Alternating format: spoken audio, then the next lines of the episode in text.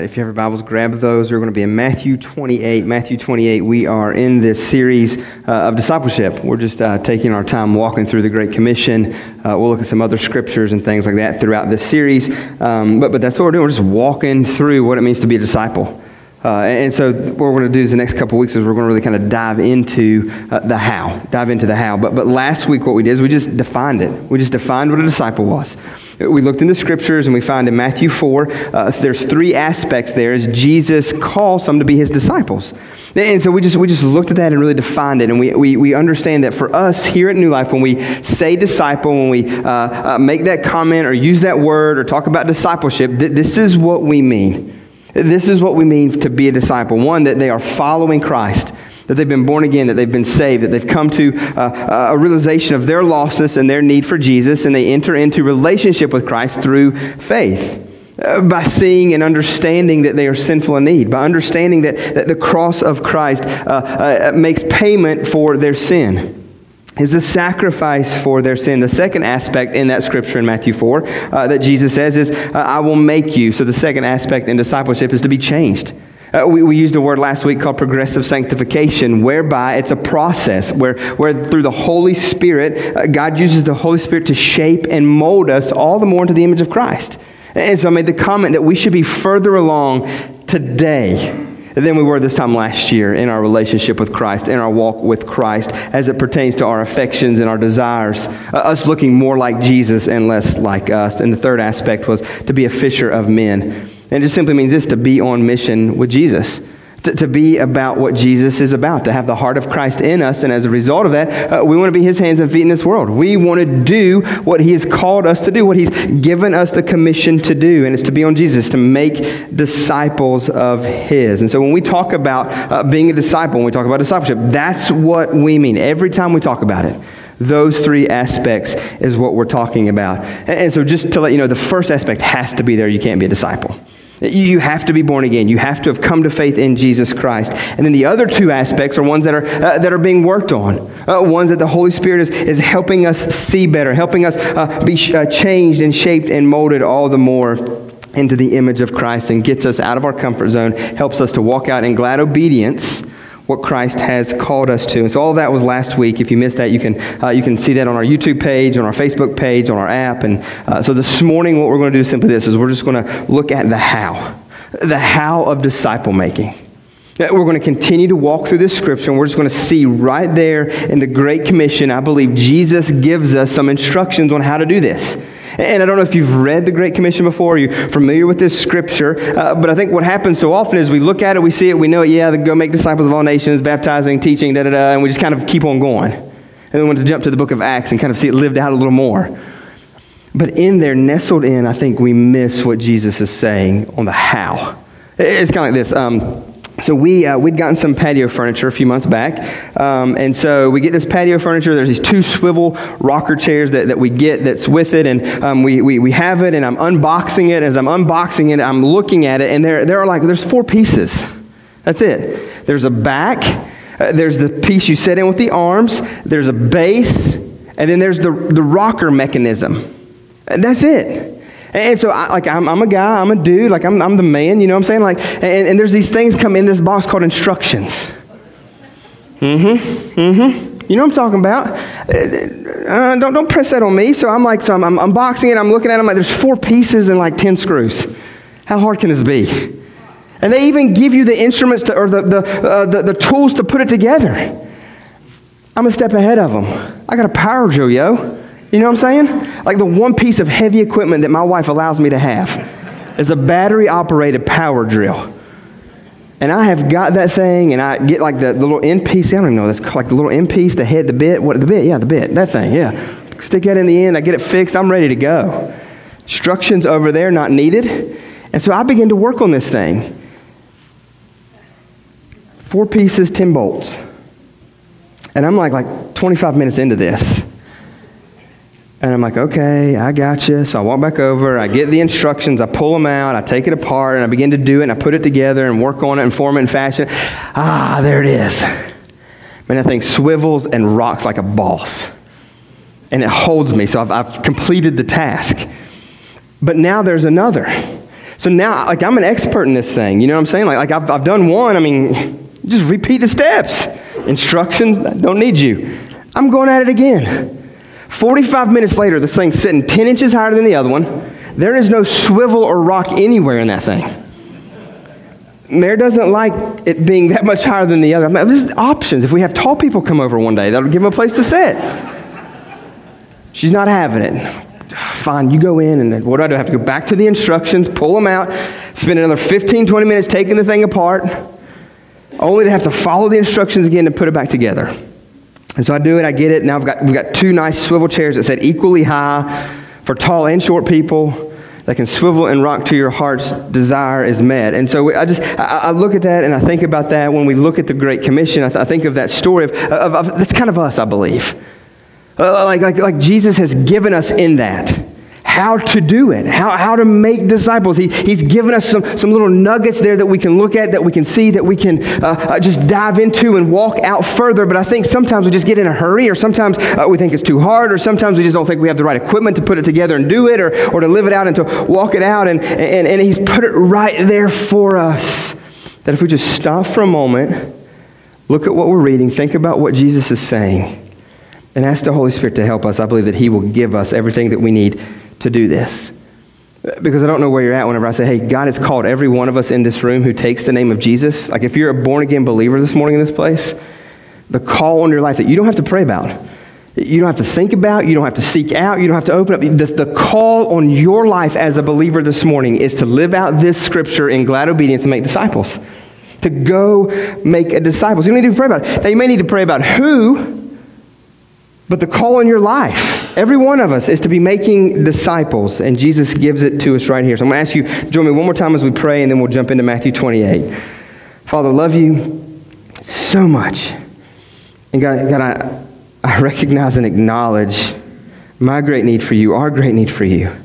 And so, Lord, as we open up your word this morning, I just pray, Father, that you would fall heavy on this place. Father, help us see, maybe for the first time, what it is you've called us to. God, whether that's maybe inviting us into salvation, or Father, maybe that's inviting us in to be a part of what you've called us to be about and to do. So, God, I ask this morning, Lord, that you move. Help us see that you've equipped us and that you've given us. God. Every song we've sung this morning has, been, has talked about your faithfulness, uh, has pointed to the reality of, of your goodness and how you're right there with us. Father, help us, help us feel that this morning. Uh, Holy Spirit, wrap your arms around us and remind us of how much you've got us. That, Father, your desire is for this to be accomplished and to happen far more than it is for us to obey. Help us match up with that this morning. In your name we pray. Amen. Amen. All right, this is what Jesus says in the Great Commission. He says this He says, Go therefore and make disciples of all nations, baptizing them in the name of the Father, of the Son, and the Holy Spirit and so we miss this, but I believe this is so good. It doesn't seem like much, but it's right there. Go therefore, make disciples, baptizing them. Uh, this, this, is, this is very, very important. I think we just kind of wax over, okay, cool, baptism, let's just go on about our day. Uh, but why baptizing? Uh, why, as a disciple maker, are we called to baptize? What does that mean? What does that shed light into? What is baptism? Because uh, baptism isn't a completion of salvation. Baptism, that's not what baptism is. It doesn't finalize salvation or finally you're in now and you can. That, that's not what baptism is. That's not what we see in the scriptures. But what we do know is this is that baptism is for who? It's for a born again believer. It's for someone who has come to faith in Jesus Christ and has been, uh, been born again, been made alive. What baptism is, is this is, is a person proclaiming to the world that they've been made alive and that they belong to Jesus. I mean, I love whenever I have a chance to talk to kids, and I can uh, remember a few years ago, God just working on my boy's heart, and I got to sit down with him, and he wanted to be baptized. And um, as we begin to talk about what baptism is and kind of share with him, uh, the, the easiest way I know to explain it to a kid is this is God saved you, He's made you alive, and now what He wants you to do is He wants you to identify to this world that you belong to Him. And so I asked him, like, what, what's your favorite team? And they'll tell me what their favorite team is. I said, it's, it's almost like this. It's like you're putting on that shirt now that, that you're a part of that team. That that's the team you're cheering for. That's who you belong to. That's the one that you root for. That's the one that you're, you're immersed in. And I say that's what baptism is for the believer. It's us putting on that shirt and being identified as one of those, belonging to that team. following that leader, that, that man, Jesus, being a part of God's family. That's what baptism is. Proclaiming to the world, I don't care what you think, what you say, this is who I belong to. I've stepped out in faith. I've been made alive. It's just symbolic, so symbolic, buried in his death, raised to walk in newness of life. And what we're doing is we're saying that we believe. And we do this symbolic act by where the old man is dead and the new man is raised to life. And the only one that does that is through Jesus. And so I just believe it gives us great insight of the first part of disciple making here. I believe that it really just sheds light for us on, on, what that means and what that looks like and what, what he's saying here. And, and the first thing that we see is this, is that we need to be about sharing the gospel. The first thing that we need to do is we need to share the gospel. The first how. Uh, because what? You, you, you get baptized after salvation. Uh, that's when baptism takes place, is after someone has come to faith in Jesus Christ. And so it just lets us know that we need to share the gospel. We need to tell the world about Jesus. We need to evangelize, is the word that we use. And evangelism is just telling people about Jesus, telling them the, the truth about the gospel. I love what Paul says over in the book of Romans. Uh, Romans 1.16, he says this, he says, For I am not ashamed of the gospel. So Paul, writing this letter to the church in Rome, says, I'm not ashamed. Uh, I'm not going to uh, shy away from it. I'm not going to uh, not, not talk about it. I'm not going to live it out. I'm, I'm, there's no shame in me as it pertains to the gospel. And he goes on and tells them why. He says this He says, For it is the power of God for salvation to everyone who believes. So, so what we hold in our hands, what we hold in our heart, what we know to be true is that, is that uh, the gospel is powerful. The gospel is what ignites curiosity, what ignites in the heart of lost man their great need for Jesus. What draws them and, and woos them in is whenever you tell them the truth about themselves, uh, which we already know, don't we? We know that we're broken and busted up and messed up and have issues. Uh, we know that we can't keep it all together. I mean, I couldn't even put a swivel rocker chair together. And I've got a college education and three kids. And if I can help raise three kids, I can put a swivel chair together. If I've got instructions, and so we know that we've got issues. We know that we have shortcomings. We know that we have hangups. Even the lost world knows that. They, they know that there's something that has went horrifically wrong. And so the good news is that we've got the answer. And Paul just reminds the believers there in Rome, don't, don't be ashamed of that. Don't feel shame. Don't be ashamed. Don't, don't have fear. Be scared of that. Because it's the power of God to salvation to everyone who believes. So every one of us in this room this morning, the way that we, the way that we have been born again is because we've heard the gospel, and in that God has ignited in us and has awakened in us this reality of our lostness and need for Him. He woos us in and He saves us. It's because of the good news of the gospel. So He uses that to make us aware of our condition and our need. And the great news is for us as believers, what we see here in the Great Commission, what we're, what we're made aware of here in the Great Commission, is that we have the privilege and honor of telling other people. That he has commissioned us to do that. Go make disciples. As he says, go make disciples of all nations. A part of that is sharing our faith. A part of that is telling people the truth about who Jesus is, telling people the truth about who we are, what he's done. I, would read a statistic a while back, and I, I just always mention this, and it just blows my mind. Blows my mind. And that statistic says this is that 90% of people will die without ever sharing their faith. Nine out of 10 people in this room, believers, will die and will have never told anyone the good news of the gospel of Jesus Christ. That blows my mind. Blows my mind. But we'll tell them the good news about Clemson football. We'll tell them the good news about Gamecock football. We'll tell them the good news about Tom Brady retiring so finally another team can win a Super Bowl. I mean, I mean we will talk to strangers about crazy stuff people we sit next to here and there and eh, wherever at the restaurant. But we won't tell them about the love of our life.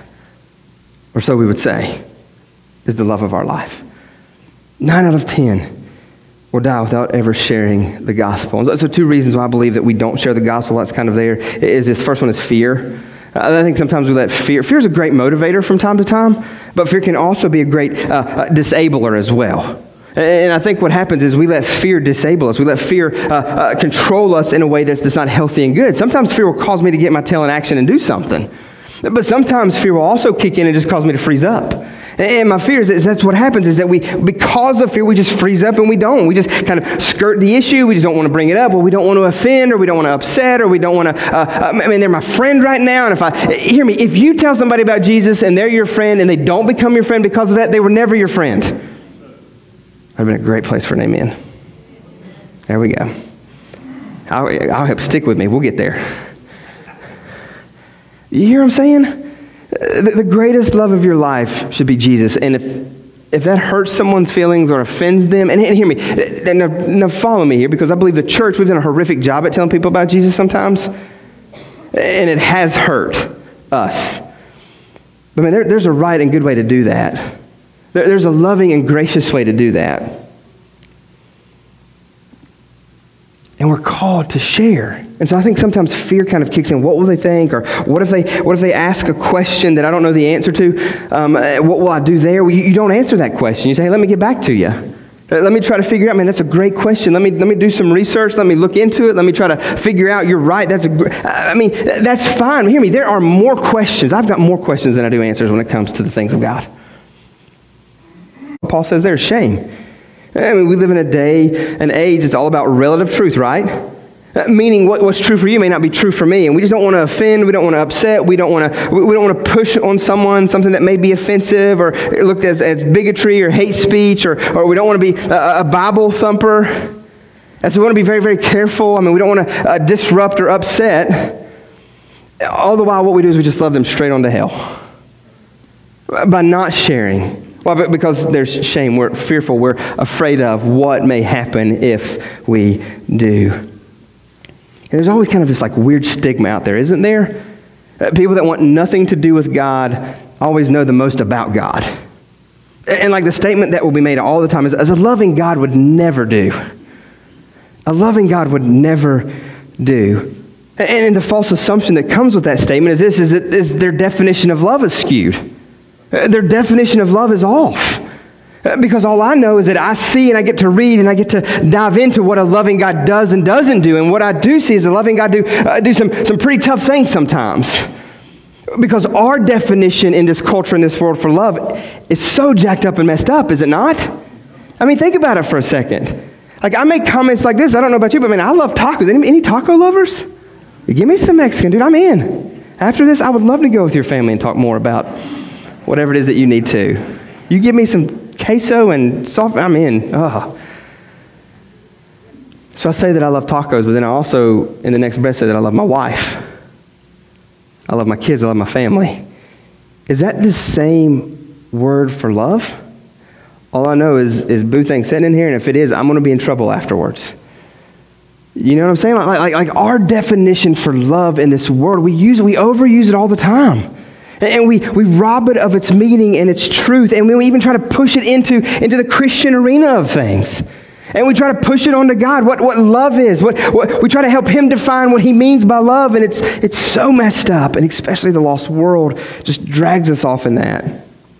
And the second assumption in that is this is that God's actions and motives can't be right. Just can't be right if it's not understood or aligned with our culture. It just, it just can't be. As if the lost world is defining, the lost world is giving parameters of what God, God don't need our help defining who he is and what he is and isn't. He is, and we have opportunity to walk in and learn and grow and know what he is. And so we, as the disciples, just tell what Jesus, the disciple maker, has said. That's what we do. And we do it in a loving, gracious, caring way. That's, that's how we do it. We share our faith, and we do it in a loving, gracious way. And I think it's one of those things that should be done over and over and over for a period of time. I can remember years ago uh, a statistic come out that it said that, that, that most people, most people after the seventh time of hearing the gospel shared will come to faith. It usually takes seven times of sharing the gospel with someone before they, before they hear it before the Holy Spirit is, is, able to just soften that heart in a way to where they can receive it and, and, and, and start to look at it and allow God to start to do a work in their heart seven times. And so I just think maybe that's a good way to do it, is to engage people in relationship. And as we do that and we walk with them, to be able to give them a little bit of Jesus here and there and share with them here and there. Walk with them here and there, giving them truth. I think the second how, we see the second how this He goes on, he says this baptizing them, and then he says this to teach them, or to teach them. And so I know a lot of times when we talk about teaching, we, we think of like a lecturer uh, or something like this, and we get, we get people here, we, we, we draw a crowd, we have, have the, the podium, and we just start to go at it. That, that's not what this means here. Teaching them is, is, is not this, not a gathering like this. But, but, teaching them is, is as you go, as you're walking with, as you're doing life with, you begin to teach and you begin to tell them the truth about who Jesus is. You help, help them understand and see and, and come to a, a greater understanding of who Christ is and what he's done for them. So, so we're to teach them, those that we meet, as we're going, our circles of life, our circles of influence. Just, just want to press you here for a minute. And I don't, want you, I don't want you to respond, but I just want you to think for a second. I just want you to ask just the Holy Spirit just to maybe just to reveal for a moment, just just just, just kind of I just want I just want to press for a second and, and see where you where you're at with this. Like I said, don't answer out loud, but but this. Do you know if the thems in your life are born again? And I'm not talking about a nice person. I'm not talking about they're so sweet or they bring me candy sometimes or, uh, or, or they do this or they do that. I mean, have you, have you had that conversation with them? Like Joe at work. Hey, Joe, hey, have you, t- tell me about your faith, man. T- tell, me, tell me your faith story. When did you come to know Christ as your Lord and Savior? Because, see, I would probably press us in a way here that if, that if we're not on that level with people, we're not truly doing relationship with. If we're not at that place, well, that's offensive or that's, that, ah, I'm a believer and it does not offend me when somebody asks to hear my faith story you as a believer, that shouldn't offend you. Now, if you're in the middle of doing something that you shouldn't be doing, and then they kind of do that, oh, okay, tell me about tell me about this Jesus guy that you supposedly follow and love. That's very offensive. Why? Because I'm in the middle of doing something I shouldn't be doing, and that's called conviction. That's called you call me out, and that's usually where we kind of do like that, like that little Jesus juke. Oh, well, didn't he say something about a speck in a, in a log? Don't you? If I ever catch anybody using that, I will come after you. I'm not giving you ammunition how to get out of that because that's not a good way to get out of that. Just stop doing what you're doing. Be like, you're right, let's pray. Pray for me. That's a good response. But I'm just saying, I mean, we should be able to have those kind of conversations with those people that are in our life. Do you, do you know their testimony? Uh, like whenever I do, whenever somebody asks me to do a wedding, and uh, what I do is I require some premarital counseling, and we kind of just sit down and we start to walk through uh, marriage. We start to walk through that relationship with, with each other, with Christ, those type of things. The first thing that I always ask is this Do you know each other's testimonies? And I can't tell you the amount of men and women who I've got to counsel and say, you know what, I've never heard that. And I'm thinking, ah, oh. so that's always the starting point. I mean, let, let, me hear, let me hear your faith story. Do they know it? Could they tell me their, your faith story? I believe that your spouse should know that about you. Oh, because that's the greatest story that you get to tell day in and day out. That's the greatest story that you get to claim day in and day out. And that's just another way to be able to teach. That's another way to be able to teach. Like, like I, I tell my boys my faith story. Uh, like we'll just be off, we'll just be doing our thing. I'll just, I'll just kind of share with them, hey, buddy, this, and I'll just tell them the story of what Jesus did in my life. I want them to know we should do that. We should ask those questions. We should know. And I know there's just a, a lie that kind of has just been planted out there that, that we, that I believe that we believe too easily. And, and there's always just two things you don't talk about religion and politics, right? You talk about anything else, but don't talk about religion and politics. And I just think that's a lie from, from Satan that we believe. God has called us to assess, to look, to find out, to ask, to talk, to have conversation. There's nothing wrong with asking those type of questions. And hear me, the motivation for that had better be love. The motivation for that should be love. So he goes on and says this Teach them what? Teach them what? To observe the things that I've commanded you. See, we need to know what he has commanded. We need to know what he has said, what he expects, what he calls us to. And trust the only way that we can do that is through knowing his word. The only way that we can know, we can teach them is we've got to know what to be teaching. We've got to know his word. We've got to know what he said. See, it's, it's like this. It's like we can't teach what we don't know. And my fear is that far too many Christians don't know much when it comes to the word of God. Far too many believers who take the name of Jesus doesn't really know what God's for and what God's against, doesn't really have a right, good understanding of how to even articulate the gospel, how to even talk about it much. And it breaks my heart. Man, we should know. And I'm not talking about if you have a Bible college degree or don't have a Bible college degree. I'm not talking about if you've been in Sunday school for 50 years or not. That, that, that, that's irrelevant to this. But because who is Jesus? Jesus talking to his disciples. He's not talking to a bunch of pastors up there on the hill. He doesn't have a bunch of deacons over here crowded around. All right, boys, let me tell you what to be. He doesn't have like a women's group leader over here. All the women's group leaders in Spartanburg County, come on down. Let me tell you what you're to be doing. No, no, he's just talking about those men that he's invested in for those three and a half years. Those men that he's called to himself, that he's walked with, that he's been intentional with, that he's been relational with, teaching and modeling and showing how to. And so we've got to teach people to observe all that he's commanded. And so I just love, I love this. Like one of the good places to go if, if you ever want to know where to start or how, how to get into that, I think, I think Matthew chapter 5, the sermon, the greatest sermon ever preached. You're going to walk away from here today being like, wow, that guy. But let me tell you about a better one. That was a joke. Okay, I'll scratch that from the notes. I Knew better.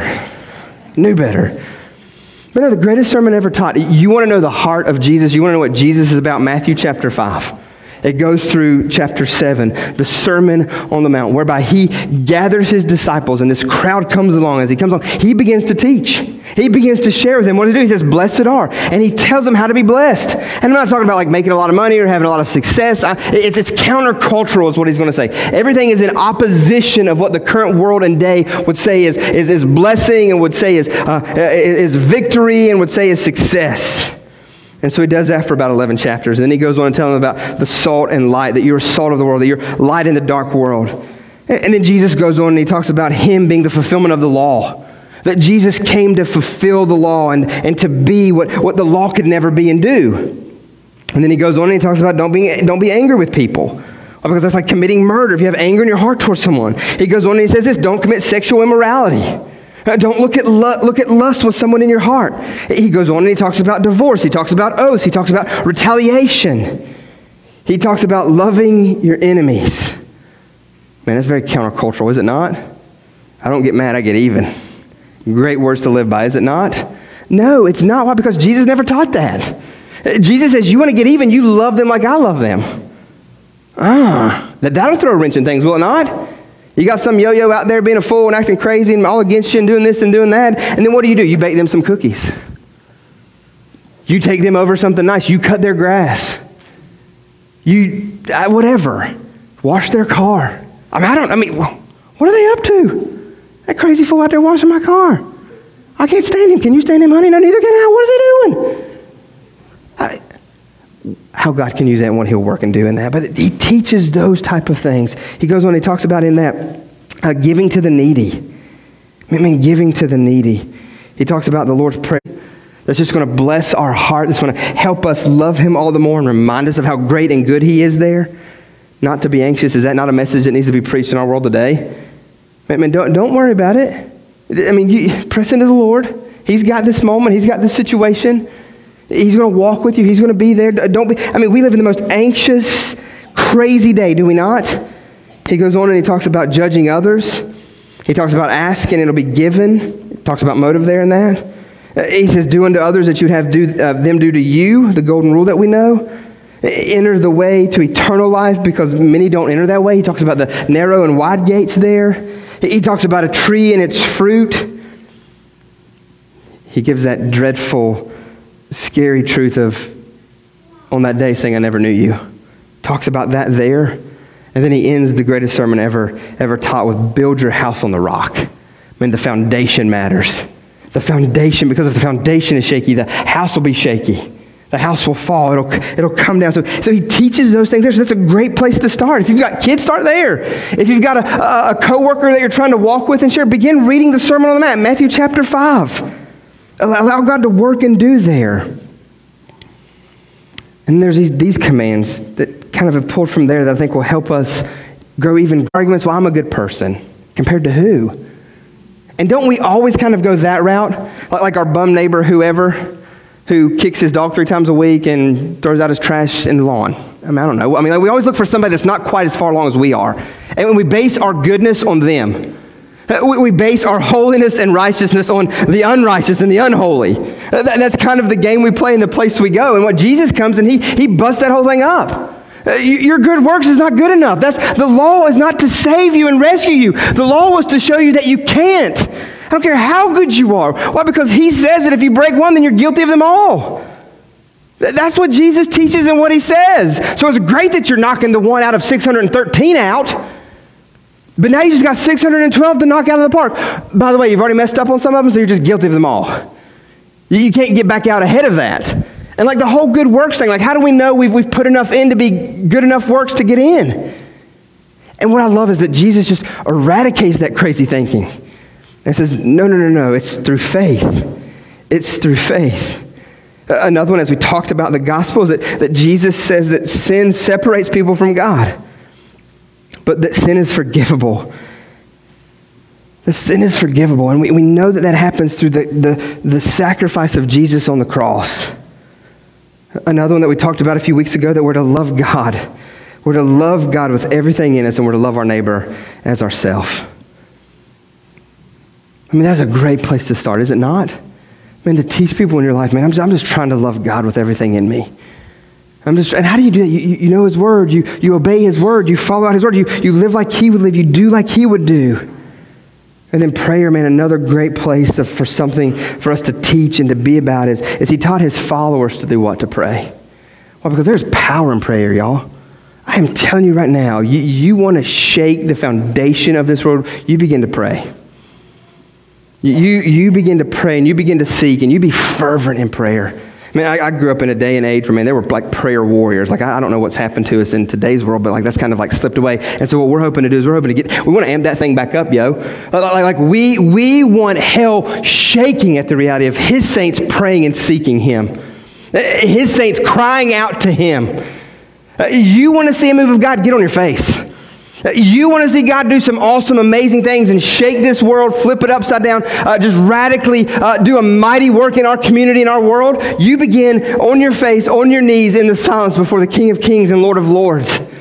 And you begin to plead and you begin to beg. That person, you we're talking about sharing your faith is the first key, and we've, we've put names out there on that board or little uh, initials of people out there on that board. Uh, uh, you want to see them come to faith? You begin to pray now. You, you begin to pray often and always, and you see what God does. If He doesn't give you opportunity to share, if He doesn't bring people by to share the gospel and to love them and care for them, if, if, he, if you don't see them begin to soften toward their stance of the gospel. And so I think that's a great place to start. Prayer. We pray. And so I just believe that this is done relationally. This go make disciples, baptizing, teaching them to observe. This is done in a few ways. I believe that it's done one on one. We see Jesus do it one on one. He had a few guys that he was just really closer to and that he would have the opportunity to pull aside and to walk with. We see Jesus, Jesus do it one on few. The three that he was closer to, that he would take them off and he would give them opportunity and show them and just talk to them and walk with them. Give them opportunity to ask questions. Give them opportunity to, to try, to, to fail, to, to be successful. You see Jesus do it in small groups. And we're going to dive into all of this more next week. And, and, but you'll see him do it in small groups, but he had his 12. He had his 12 that he was walking with always, that he was checking on always, that he was caring for always. I think another way that this is done is the husband, the man of the house. I think that's something that's kind of been just pushed to the side in our culture and our world. Is that the head of the home is, is the man, is the husband. Like, guys, like we're called, we're called to lead our families. We're, we're called to, to be out front, showing and modeling our kids, showing and modeling our, for our wife, caring for our wife in a way that, that is sacrificial at everything. But you don't know how hard she is to. There's not an asterisk in the scripture that says, well, but here, if she's like this, then you need to turn to this page. No, no, no. It says to die to self. But my kids are, I've got crazy kids. We all got crazy kids. We know that. Those of us that have kids, we know that our kids are crazy and everybody else's kids are crazy. That's called parenting. When you join that club, you find that out real quick. If you haven't found that out yet, they're just not old enough yet. Hang tight, it's coming. The craziness is coming. I'm telling you, I promise you. We're called to love and walk with and model and show and disciple our kids, even in the craziness of it. We're called to do that and walk that out and to be that. And hear me, if there's not a man in the house, then, then mom, you've got to step up. Grandparents, you've got to step up. You don't just pass it off or just quit or just check out. No, no, no, no. We, and we want to walk alongside you and help you. And we've got some stuff that we're going to be rolling out here in the next couple weeks. We'll look more in depth about this. But I think the thing is this, is that we've got to be intentional on getting back to doing life together. We've got to be intentional about getting back and just walking with each other, caring for one another, loving one another. And I know the arguments that come, I know the pushback that comes with this thought of you. You mean you, you're telling me that I, the guy that owns my own business, or, or the single mom working 50 to 60 hours a week just to try to, or the, the grandparents that just want to hit cruise control for now, or the, the, dad that's never been to Bible college, or the mom that's never been to Bible college, that, that, that we have to do this? And all I want to you is, I'm not telling you anything other than what Jesus has already said. It's not me, it's Him. And the moment that He awakened you to the need of Him, in that, that's what comes with this. You, you, know how we talk about when you come to Jesus, you don't get all the riches and glory and the fame and the great stuff. We, we talk about it's going to be difficult, it's going to be a cost, it's going to be tough. It's not just puppy dogs and butterflies whenever you come to faith, but that it's a battle, it's a fight, it's dying to self. This is dying to self. This is dying to self. And this is what Jesus says count the cost. Count the cost. And, and I think the thing that gets me is that, that I know that one day he will call me home. And when he calls me home, he's going to look at me and he's going to say, Why did you or why did you not? I mean, let that sink in for a moment. One, I believe he's going to say that to me as, as the man of the house. Two, I believe that he's going to say that to me as a follower of his, as a disciple maker. And three, I believe he's going to say that to me as the lead shepherd of his, of his flock, of his bride. Why did you, why did you not? And so I think we just need to feel that weight for a moment. We just need to let that sink in for a second. And we need to take it serious. Uh, we need to take it very, very serious because I don't believe that whatever good excuse that we can come up with will be sufficient to, to be like, oh, okay, you're right. Scott, you're right. I forgot. It was so hard for you in 2022. Or back in 20, there was that pandemic thing that me and the Holy Spirit we forgot to talk about, and oh, there it comes. Oh, out of how did that get there? Oh, Holy Spirit, were you at no, no, absolutely not. No, no, we, we were made for a day like this. We were created for this time, for this day. Man, church, how we could shine in this world making this. Do you know the questions that people have got? Do you know the hurt and the hangups that they're experiencing? And we have the opportunity to step in and walk right with knowing the answer.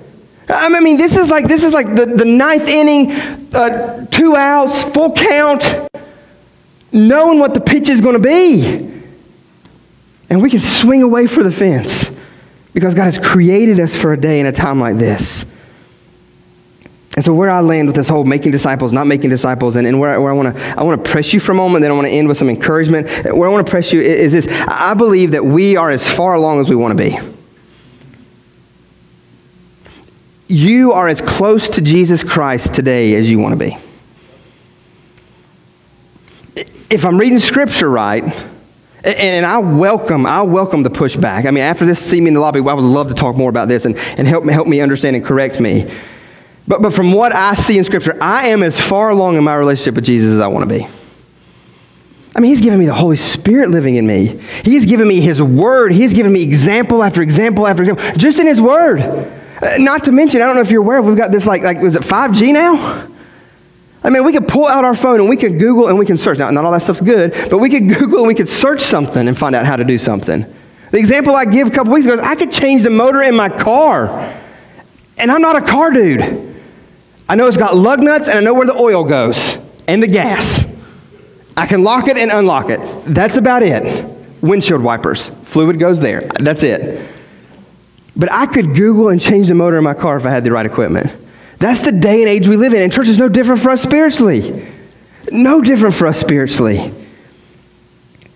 So I believe we're as far along as we want to be. We've, we've positioned and put ourselves and we've, we've, we've sought after and we've tried as much as we want to be. I, I believe what happens is it just gets difficult and it just gets hard. And the outcome isn't what we think it's going to be. And so what we do is we just disengage or we check out or we just, ah, when I can get to it. And so the game plan, here, here's the game plan. I want, to, I want to put it on the screen for you here just to kind of kind of show you like, like where, where we're going to be, what, what, the, what the heart is, what, what we're going to be rolling out to you here in the upcoming weeks. Is we're going to have a ministry fair February 13, 20, and 27. I think it's in the bulletin right now. But what that's going to mean is this, is we're going to have tables set up out in our lobby and in the hallways right here with all of our ministries all of, our, all of the opportunities for you to be involved, all the opportunities for you to be equipped, all the opportunities for you to learn and grow. We're going to have a ministry fair, and we want you to be a part of it. We want you to come early. We want you to stay late. We want you to talk to people. We want you to ask questions. We want you to, to hear and see and know. We're going to have sign-ups where if you're interested in a certain ministry, you can sign up. We'll contact you. We'll tell you more about it. I mean, we want you to be involved. Why? Because we believe that you've got something great to offer to the family. We don't want you just sitting in a seat week in and week out. We don't want you just putting some money in a, we don't do plates anymore, in some boxes on the walls week in and week out. Uh, we, we want you to give your life away. We want you to, to rub shoulders with people in this room and help us advance, help us to, to grow and mature in our walk. Man, we want to see the gospel taken to the upstate, to the nations. Another thing that we're going to be working on is this, is that we're going to be doing some parent resource rollout.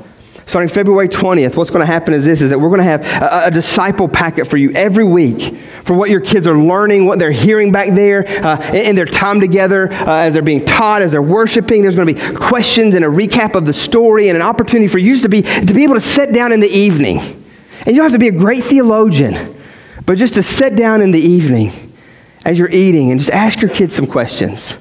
Like, like last week, I loved it. Like last week, I'm, I've just tried to do this the best I can, and I, got to be careful because I can get real like preachy-ery, preachery, yeah. And I've just got to be very, very careful. And so we're just sitting there and we're eating. I'm like, all right, all right, guys, what what did we learn this week in church? There was these three guys in the fire.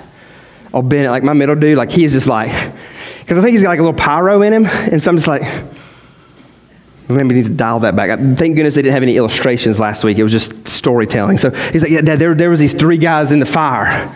I'm like, really? He said, yeah. Oh, yeah. And his like eyes are lighting up. Shemak, Brak, Brak, and Jadrak. I said, what? And like, I thought he was talking in tongues for a second. I'm like, dang, they are doing some stuff back there. Them. I'm like, you're kidding. Who was that? That was God. And like just the wonder and I mean that's discipleship. Yeah, what we're we're affirming what they've been heard by there, and they're getting to teach and tell me back. Man, the stuff that their little brains and minds soak up. I mean, it's just amazing. Like, like, but we want to help you take it a step further and ask some of those questions. And maybe you don't know how to do that, or maybe you get a little uncomfortable with. And, and so we just want to give you a resource that's going to help you there. So that'll be rolling out February 20th. Also, life groups. We're going to launch out some life groups. That's going to happen the first week of March because there at the ministry fair, we're going to have tables set up for small groups. For life groups, we're calling life groups. And life groups happen on a Sunday morning at 9 o'clock, or they can happen on a Tuesday night at 6, or they can happen on a, on a Thursday night at whatever. They can even happen like on a, on a Wednesday morning at, at 10 if you want it to. But we're going to roll out some life. Man, his group meets there just right over here in this hallway. And they're just getting in God's word, asking questions, walking it out. And that's what we're going to do. We're going to do life together. We're going to figure out, figure out who God is and walk with Him and let Him just work on us and, and love one another well. So we've got that coming. And then another thing that we're looking to do is, is I don't know about you, but, but being a parent's tough. Being a parent's tough. And so, so we've been talking a little bit about like how can, how can we help equip parents more? And so we're going to have parent nights coming where we just have opportunities to gather. And, and we're going to want, we want to know what are some of those tough topics that you as a parent struggle with to maybe talk to your kids? Like, like I had that question, y'all, the other day. My fourth grader asked me that question. And if you don't know what that question is, husbands, turn to your wife and ask them because your day's coming too. My fourth grader in the car asks me that. And so what do I do? I say, ask mom. She would love to tell you. that would be me putting on my responsibility and opportunity, right? Because I'm called to lead and I want to lead and. I want my, I want my boy to know. Like, I want to do it in a way that honors God and I want him to know. And so I had the opportunity to have, and y'all, the, the, when the lights came on about what that was, oh man. I don't think we have to worry about that for a while. So, but, but we, but we want to give you resources and we want to help you. and We want to walk with you through that. So we're going to do some things like that. We're looking at doing uh, some marriage stuff down the road. I mean, like, how can we, how can we equip couples? How can we help couples? How can we strengthen couples? Because uh, I believe that's where Satan tries to attack. Man, he wants you to hate your wife. Wife, he wants you to hate your husband. He wants you to think of him as a big loser and a bum and is not ever good at nothing and not do, and he, and he wants you to think that your wife is whatever. Like he wants to plant that in your heart, in your mind. He wants that to be on repeat. Why? Because if he can destroy the home, I mean, the havoc that he can create. So we're wanting to roll out different things like that to help us, to equip us. And then what we see here at the end as the band comes back up is this, and I just think this is the great encouragement that we forget. And, and, and it may seem overwhelming and it may seem tough, and hear me, it is overwhelming and it is tough. And so if you're feeling that, you're at the right place. Uh, you're at the right good place if that's what you're feeling. Because I think the moment you think you've got it licked or you're just knocking it out of the park, you need to be on guard. And this is what Jesus promises here at the end of this verse. And he says, And, and lo, I am with you always, even to the ends of age. Amen. Think about that for a moment. Man, when we come to faith, what happens? We are indwelt by the Holy Spirit. See, they, they haven't had this happen yet. This is, about, this is about to become real for them over in the book of Acts. Here, here in just a, a, few weeks for them. They're going to really understand what Jesus talks about he says, Hey, remember, I'm going to be with you forever. He's also going to be with them, he's going to be in them. And what we see happen in the book of Acts is as the Holy Spirit falls on the people of God, man, they begin to work and do something far greater than them. Something far greater than they, they're able to do on their own or can even think of or dream of. So, so this morning, as I talk with you, as I press you, as I beg of you, man, make disciples. You can do it. How I know you can do it is because you got the Holy Spirit in you if you're His. If you've met that first requirement of being born again, you can do it because He's called you to do it. If He's called you to do it, He's going to give you what you need to be able to do it. And the greatest thing He's going to give you is His presence in you. The Holy Spirit living in you, guiding you, directing you, helping you have conversation. I guarantee you, God will do His part if you do yours. If you just lay down your yes and you just be obedient to what He's called you to. So, two questions I want to ask here at the end is this. The f- first place has got to start with the gospel. Church, it always starts with the gospel for us. Did you share the gospel this week? Did you share the gospel this week? And maybe who do you need to share the gospel with this week? Who do you need to have gospel conversation with? Who do you need to ask maybe in your circle? And tell me a little bit about, about your faith story. Man, I would love to hear, hear your faith story. Man, shared your, have you shared the gospel? And if not, maybe you're not at that place yet. Maybe you're trying to figure out. Uh, we've got these on the tables out there. I'd love for you just to write the initials of someone that, that we can pray for. Because what happened this week is I went out there and I was in that lobby. And as I was in that lobby, I was just looking at that board. And I said, you know what? God, right there, cover it. And I put my hand on it and I just prayed God would, every one of those post-it notes, God, you start to soften the hearts of these people that are on. I don't even know who they are. They're just letters. But God knows, and God's aware, and He knows that you're going to be praying. He knows that we as a church are going to, God's going to do a work. I, am excited to see how many people He's going to save on that board this year. So there's an opportunity. The next thing is this who are you teaching? I mean, who have you taught this week, intentionally, unintentionally? I mean, because the reality is this we're all making disciples. The question is of what? The question is how? Intentionally, unintentionally? What are you teaching them? What do you need to do to go further, to further along in your relationship where you can start to teach them some of the truths of God? You just need to, just need to just dive in. You just need to start. Man, we would love to get you resource on, on, on some guides to help you read through the scriptures. Man, reach out to us. Our emails, Facebook, send us messages, whatever. Call us up here. Man, we'll get you what you need to help you. Shoot, we've got people right now waiting to walk with people and to do this. Let us know. We would love to hook you up with somebody that will help you walk, walk out this in your life. We'll just submit, die, and follow. Father, help us this morning in this place. Hear your word. Do a work. Father, I pray for the heart here this morning that maybe doesn't know you as Lord and Savior. Father, that you would rescue, that you would redeem, that you would just bring to their attention their great need for you. So, God, just, just work like only you can. Father, I ask, I beg in this moment, do. Be for us all that we need. Then we pray. Amen.